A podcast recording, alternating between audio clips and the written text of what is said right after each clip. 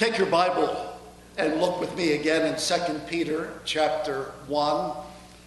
It's a wonderful passage of Scripture, and I find great joy in being able to share it with you this morning. 2 Peter chapter 1. I'm going to read uh, the first 12 verses this morning, but focus on just one portion of verse 5. But I'll read the entire text. 2 Peter 1, beginning in verse 1. Simon Peter, a servant and apostle of Jesus Christ, to those who have obtained a faith of equal standing with ours by the righteousness of our God and Savior, Jesus Christ. May grace and peace be multiplied to you in the knowledge of God and of Jesus our Lord his divine power has granted to us all things that pertain to life and godliness through the knowledge of him who called us to his own glory and excellence, by which he has granted to us his precious and very great promises, so that through them you may be, become partakers of the divine nature having escaped from the corruption that is in the world because of sinful desire. For this very reason, make every effort to supplement your faith with virtue, and virtue with knowledge, and knowledge with self control, and self control with steadfastness, and steadfastness with godliness and godliness with brotherly affection, and brotherly affection with love. For if these qualities are yours and are increasing, they keep you from being ineffective or unfruitful in the knowledge of our Lord Jesus Christ. For whoever lacks these qualities is so nearsighted that he is blind having forgotten that he was cleansed from his former sins. Therefore, brothers, be all the more diligent to confirm your calling and election. For if you practice these qualities, you will never fail. For in this way, there will be richly provided for you an entrance into the eternal kingdom of our Lord and Savior, Jesus Christ. Therefore, I intend always to remind you of these qualities, though you know them and are established in the truth that you have. I'm speaking for a few weeks about having a gospel formed life. And by that, I mean what Paul meant when he talked about having a life that is being progressively transformed into the image of Christ from glory to glory. Or what Jesus talked about when he said, talked about having a life that loves God supremely and loves others as oneself. Or as Jesus talked about having a life that demonstrates love for God by living in obedience to God. Last week we looked at God's provision for a gospel formed life. That God has given to all genuine believers a saving faith. He has given all things that are necessary for life and godliness, and He has given precious and very great promises, simply saying, God has given us everything we need to have a gospel formed life. Yet when we hear that, most of us would say, I believe that. And yet many of us would still say, even though that's what I believe, that's not what I experience. My life is not being transformed. I still struggle with unresolved anger, with bitterness, with depression, with lust, with hatred, with envy, with discontent, with laziness, and so on. And and I ask, you know, why is my life not being transformed day by day? Is God not working in my life?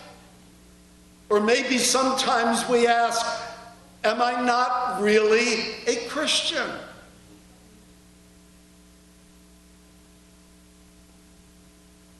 The Bible assures us that God is always faithful in his work in our lives. As Paul told the Philippians, it is God who is constantly working in you, both to will, the desire, and to do the action of his good pleasure. God is always doing that. But then he says, work out your own salvation. What is at work in you is your responsible responsibility to work out your own salvation with fear and trembling.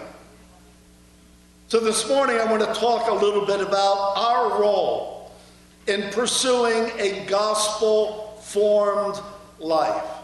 I want us to be re- reminded, as the writer of Hebrews said, that without faith, it is impossible to please Him. And so this morning I'm focusing just on a portion of a sentence in verse 5. Next week I will talk about the portrait of a gospel filled life and look at what virtue and knowledge and, and what that portrait is. But this morning I want to talk about pursuing a gospel formed life.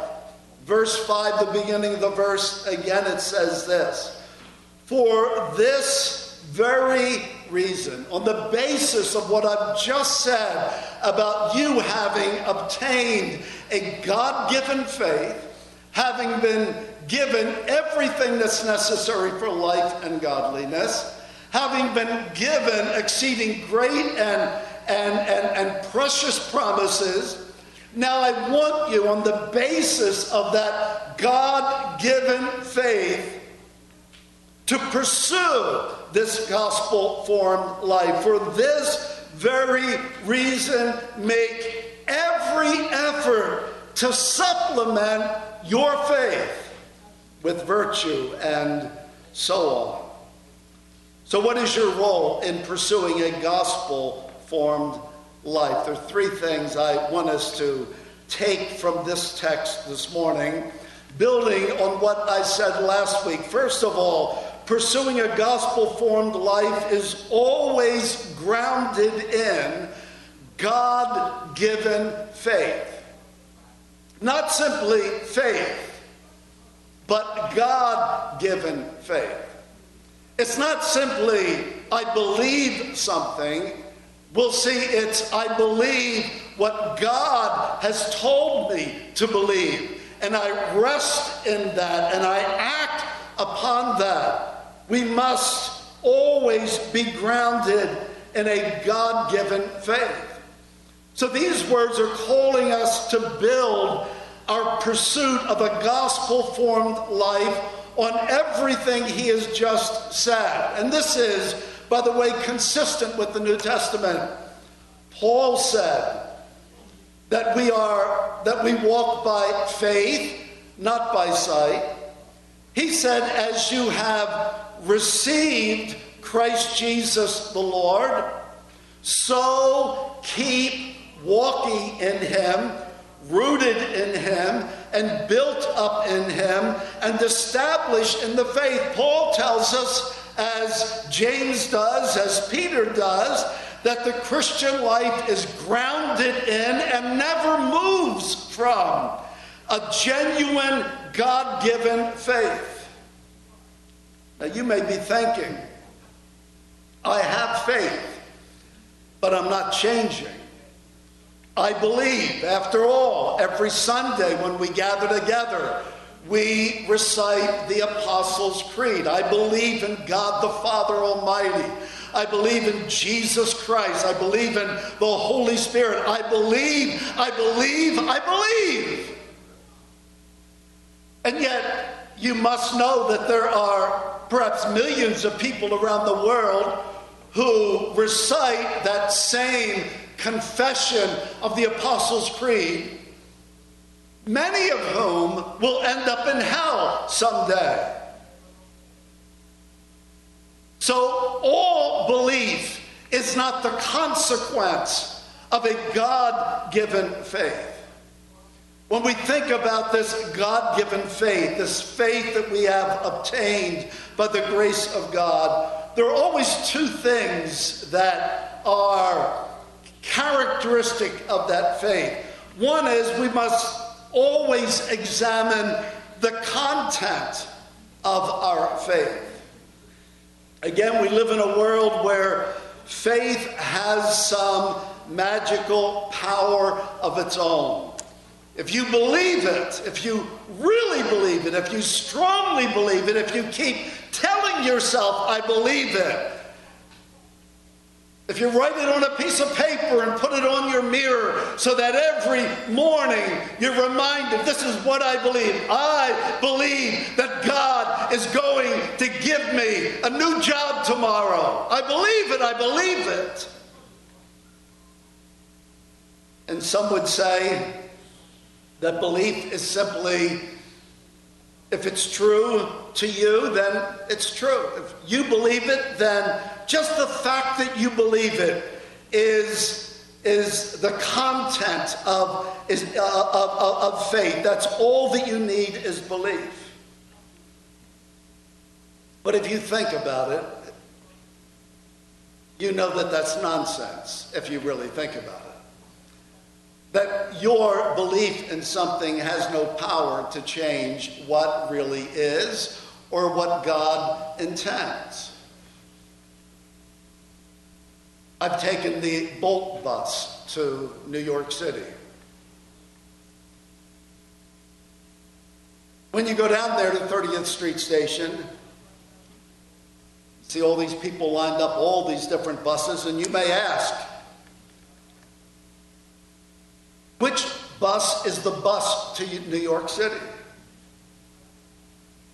And someone points you to the particular bus.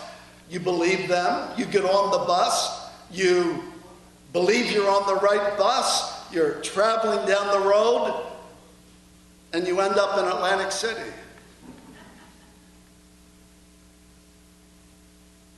Your belief was well intentioned. You boarded that bus with good intention, with faith in the word of the people who had told you that was the right bus. You believed as you sat there that you were on the right bus. You were even happy in your belief that you were going to New York City. But your belief does not change the reality. You were on the wrong bus. If the content of our faith is not the Word of God. It does not matter how strongly, strongly we believe something or who said it. Someone sent me a text from Africa yesterday saying, I've been watching this person on YouTube. Are they trustworthy? And I wrote back and said, No, they are not trustworthy. They will say nice things and encouraging things and seemingly believable things, but it's not God's word. It's not trustworthy. Someone was lamenting to me the other day that the church that they were attending was, ever since the pandemic had taken place and they had returned to uh, public worship, the preaching seemed to be more like just make me feel good preaching. And he said one Sunday, as the pastor was preaching, there was a man sitting on the front row, sort of a rough guy, but a sincere follower of Christ and uh, a simple guy, and he's sitting there listening to the pastor preach, and he blurts out in the middle of the sermon, Where does the Bible say that?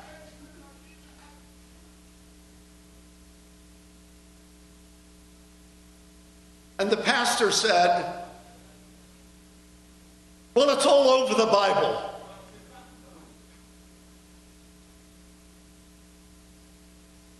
The question that should always be in our minds.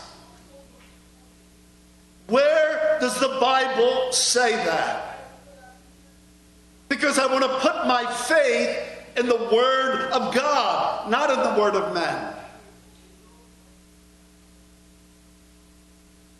Just in reading the first couple of verses of 2 Peter 1, we see Peter's great emphasis on knowing the truth about God.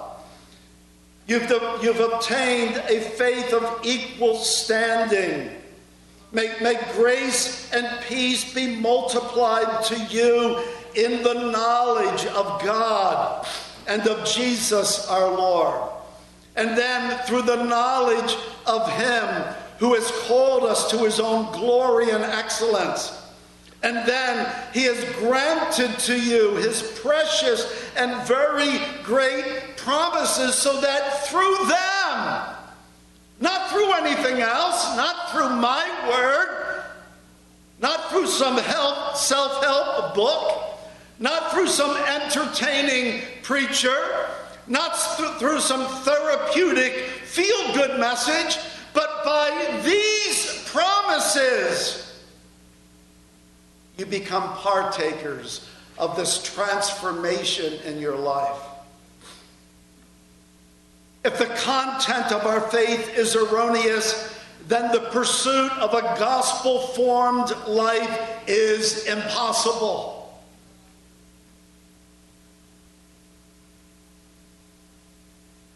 Faith is only as good as its content. John read this morning that wonderful passage from Romans chapter 4. Abraham believed God's word. God said, You're going to have a child. You're 100 years old. Your, your, your, your wife is barren.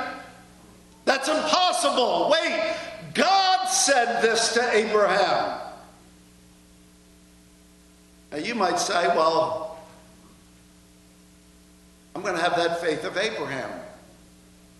My wife and I wanted children. We're claiming that promise that God will give us a child. But that wasn't your promise, that was Abraham's promise. What you can claim is that God has the power to give you a child. What you cannot claim is that God positively will do that. Because we know that even though God has the power to do everything and anything that is good, He is not obligated to. And He does what is within His power according to His holy will and His purpose. So God can give you a new Cadillac tomorrow. But you have no reason to believe that He will. Faith is only as good as its content, and its content must be the Word of God.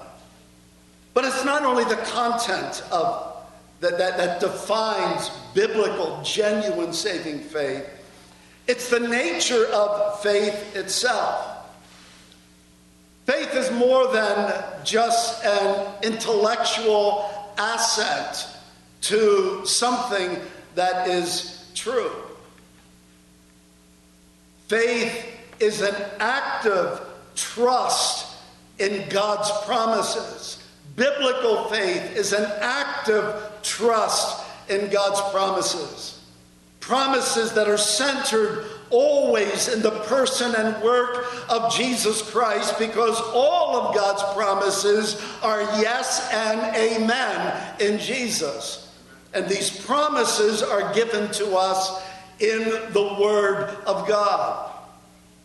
It's not simply the intellectual possession of God's promises. Again, many people recite the Apostles' Creed, I believe, but their lives are not transformed because though the content is right, there is not an active trust that is, that is based in an ongoing relationship. It's like a man who says, I'm married. But he's never lived with his wife. He's never consummated the marriage. He's never sent her flowers. He's never done anything to protect her or support her. I'm married. Those are only words. I believe. Those are only words. Biblical faith is an active trust based on a relationship. The apologist Greg Koukl offers an illustration of the nature of true faith. I know some of you recently visited Niagara Falls, so you might appreciate this. Greg says, consider a guy who pushes a wheelbarrow across Niagara Falls on a tightrope every day. Now, if you can imagine this, these massive falls with this water crashing down and this tightrope stretched stretch across from the US to Canada. And here's a man with a one wheel wheelbarrow pushing it across, and he's walking on that line. And he does it every day. And you say, Well, I see him do it. Of course, I believe he can do it. The man comes to you and says, Do you believe I can do that? Of course, I believe it. He says, All right, get in the wheelbarrow.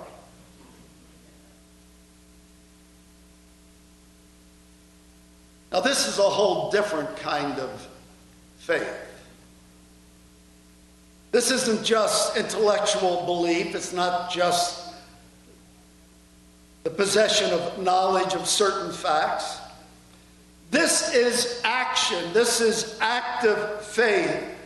When you say, I will get in that wheelbarrow and trust that you will take me across safely.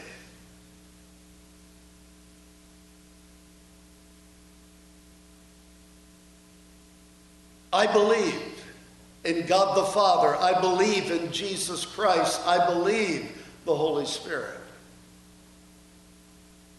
But do you actively trust, rest, rejoice, delight in? If you have genuine faith, then how can you live a life in which you have been united to Christ by the Spirit. That the living God has come to live in your life. And yet, day by day, we can live without a prayer, a thank you, and I love you, Lord, without a consciousness of presence Faith is always both biblical content and of trust. I believe that God can save me through the work of Jesus Christ. And so I trust Him and I keep trusting Him that that becomes the fulcrum, the, the, the center point of my entire life. And because I believe that, we'll see that my life begins to reflect that I am in this eternal relationship of faith with the living God.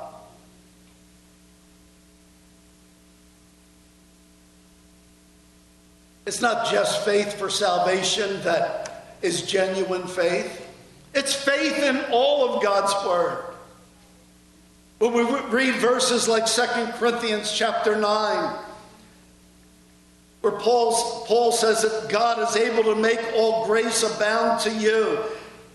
He says if you if you give sparingly, you'll reap sparingly. If you sow bount if you reap bountifully, you'll sow bountifully.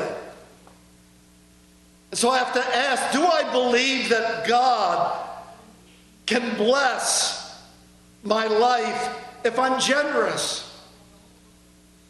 Of course, I say, yes, I believe God can do that. How He will do that, I don't know. But I believe that God loves generosity. But that's only a belief.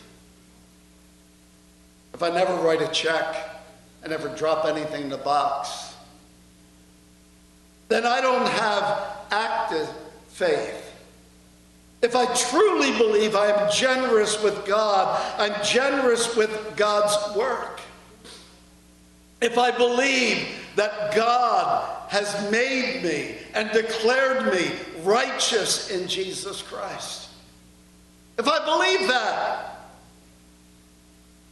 then I don't live in despair because I know that I'm so imperfect. Believing it is one thing, but there are Christians who believe, who say, I am justified by faith. God declares me righteous, and that yet we live with despair because we know that we don't live up to what God expects, and we beat ourselves up or try to purchase our way back to God. When active faith says, Yes, I know I don't measure up and I don't like it and I want to fight that sin in my life, but I will still rejoice that I am righteous in Jesus Christ. There's always right content and the right nature of this God given faith. But secondly, pursuing a gospel formed life is grounded in a God given faith that actually works, that is active. Paul, or Peter says, make every effort. Now, that English phrase is a translation of two very strong and powerful Greek words, one of which was a favorite of Paul's in 2 Corinthians 8 uh, and 9 where he talks about the earnestness and the sincerity, the, the, the dedication of those who were giving to help the poor. He combines these two words to talk about an earnest and disciplined effort, a sincere effort to, to add to your faith virtue. He's simply saying, do your very best Give living the Christian life your best shot. Give it everything you have. Work at it, as Paul said. Work out your own salvation. Don't just read about it, as James said. You come to the Word of God, you see yourself in a mirror, you forget who you were, and you go on your way unchanged. You're a hearer of the Word but not a doer. The historian Jackson Lears once observed that there was nothing more depressing than reading books about how to be happy.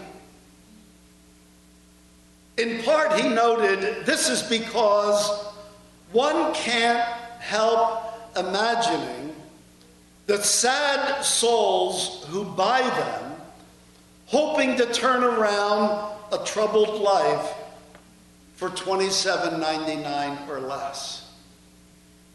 As if there's some magic in simply having information. So I've read the book, I've read the Bible, I listened to the message, I know the truth. But Paul says, make every effort this disciplined, sincere application of the Word of God to your life. This God given faith that works is always intentional. It's a response to a command, it's a response, a responsibility. It's intentional. I happen to love apple cider. I love this time of the year when apples come, and I'm always looking for my favorite apple. A Winesap, hard, a little bit bitter. Can't wait till they come out. Normally, got to wait till the end of October or so. But I love apple cider. Suppose I wanted a glass of apple cider. I know that in the refrigerator at home there's a gallon of apple cider sitting there. And I sit in my easy chair, and I do have one of those, my favorite chair. It's well worn, it even has the indent from my elbow being in it.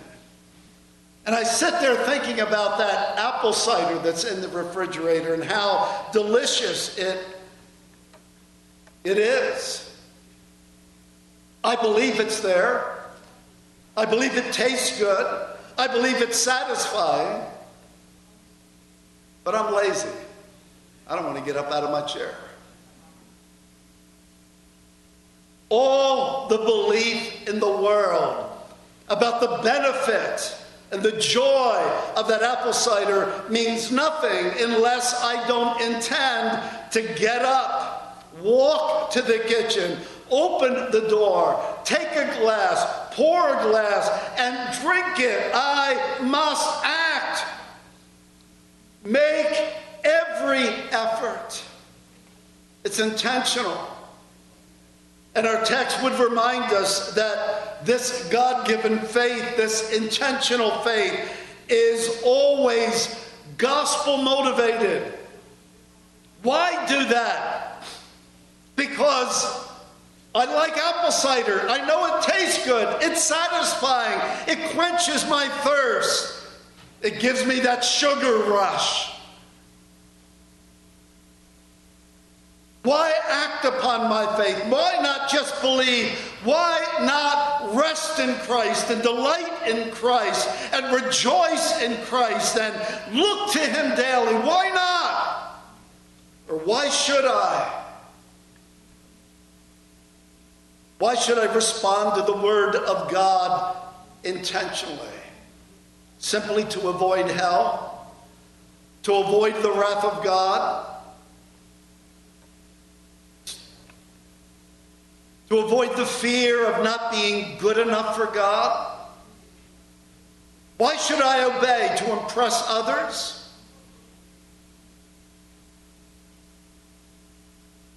Peter reminds us that Intentional faith is always rooted in what Paul says the love of Christ constrains me.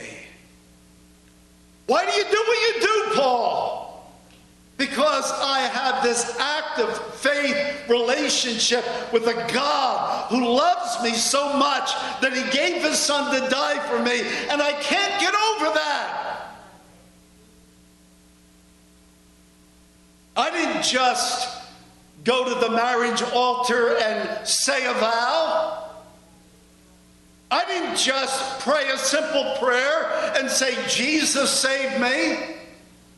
No, I entered into a relationship with someone whom I love, who loves me. Why an intentional faith? because we're grateful for the cross, because we want to love the Lord who loves us. Paul talks about a faith which works by love.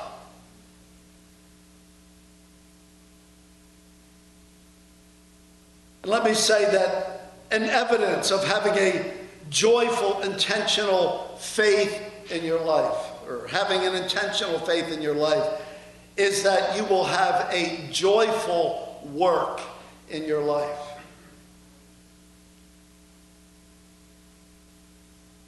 Have you ever met a believer who is serving the Lord actively, energetically, and somewhat seemingly sincerely, but they are miserable? And everyone around them who works with them becomes miserable. Busy, they are doing all of the right things. But they're doing it for the wrong reason. The gospel always produces a joyful, grateful work for the Lord. And if you don't have joy in serving Jesus Christ, then you need to look deep within and examine your motivation. Why am I doing what I'm doing? An intentional faith will always be a joyful faith. An intentional faith that works will also always be what I'll call a non justifying work. I love an older book by an author, Walter Marshall, entitled The Gospel Mystery of sanctification. And in that book, he talks about how all good works that honor God must flow from a clear conscience.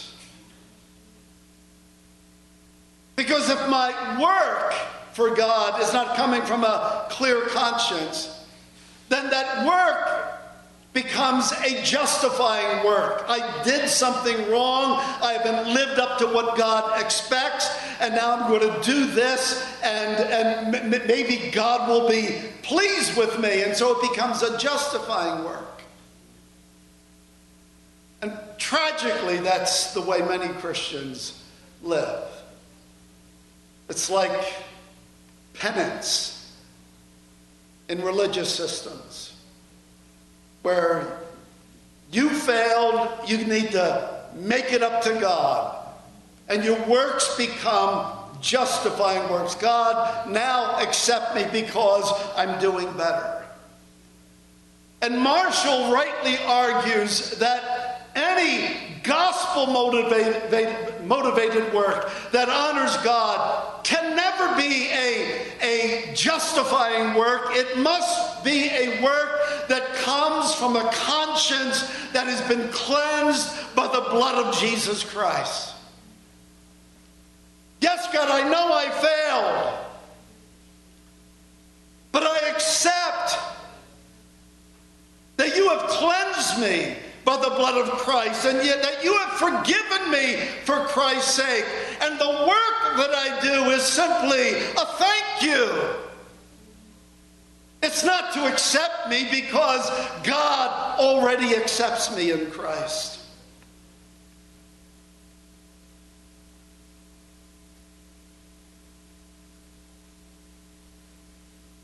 The language that Peter uses reminds us that this God given faith that works is not only intentional, but it's a constant work.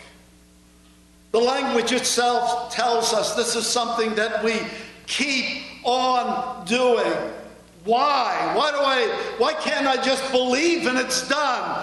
Why must I keep believing and keep resting and keep coming?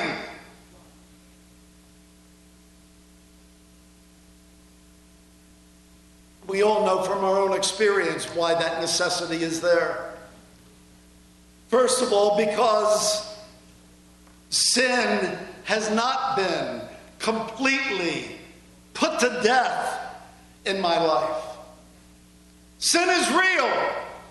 The battle for sin is real every day. I must keep believing and pursue this intentional faith because of this battle with sin in my own nature. And it's a battle that we're not always winning because we're not always believing. We know that God does not believe for me, nor does he act for me. But we do know that he enables both genuine faith. And he enables genuine action built upon that faith. But he will never do it for you. God is working in you, but you work out your own salvation. You work out what God is doing in your life. We must, must never forget the why of the intention. The love of Christ constrains me. But thirdly, a third characteristic pursuing a gospel formed life is always grounded in a God given faith that eventually becomes fruitful. He says, for this very reason, make every effort to supplement your faith with virtue or as older translations say, to add to your faith. But supplement is, I think, a better translation. It's actually a word that was used of wealthy benefactors who provided the means for ancient theaters to put on their shows. You know, they provided, like someone might do for the Metropolitan Opera. You know, there are wealthy people who provide the funds to make this, this theater be and do what it ought to be. And that's the word that Peter uses here. You supplement. It doesn't change the nature of faith. It simply enables faith to demonstrate that it truly is faith. If there's nothing added to it, then James would say that's not a real faith because a faith without works is dead. Or Peter might say a faith that does not evidence itself in virtue and knowledge and patience, that isn't pursuing these and growing these. He's certainly not saying that there's something wrong with faith. He's simply saying that genuine faith demonstrates itself in a transformed life. Someone might say, Don't you believe in salvation by faith alone? And we would say wholeheartedly, Yes, we believe in salvation by faith alone, but faith that is never alone. It's by faith alone you're saved, but that faith will never be alone because that faith will be supplemented with virtue and knowledge and patience. It's never intended to stand alone, it's intended to show its reality by a transformed life. How do we do that? Peter will later say at the end of his book, but keep growing in the grace and in the knowledge of our Lord Jesus Christ. There is no other way. There's no secret. Jesus is the secret. He's the mystery that God has revealed, that in Him is everything that you need. It's everything that your heart really longs for. You will find it in Him. If I have this God given faith, if I have obtained it, then it begins to manifest itself in an intentional pursuit of a transformed life. Now, I confess as a believer, I have the ability to refuse to do that. That is, I can not make every effort to supplement my faith. But I can't do that without God still working in my life. I can resist. But if I resist and I'm truly a believer, then I'm resisting the Spirit of God. And He doesn't take that lightly.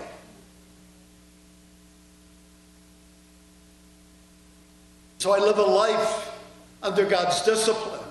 I live a life under deep conviction. I live a life running from God. I can refuse to do this. I can also try to fulfill the calling of this verse by my own self effort.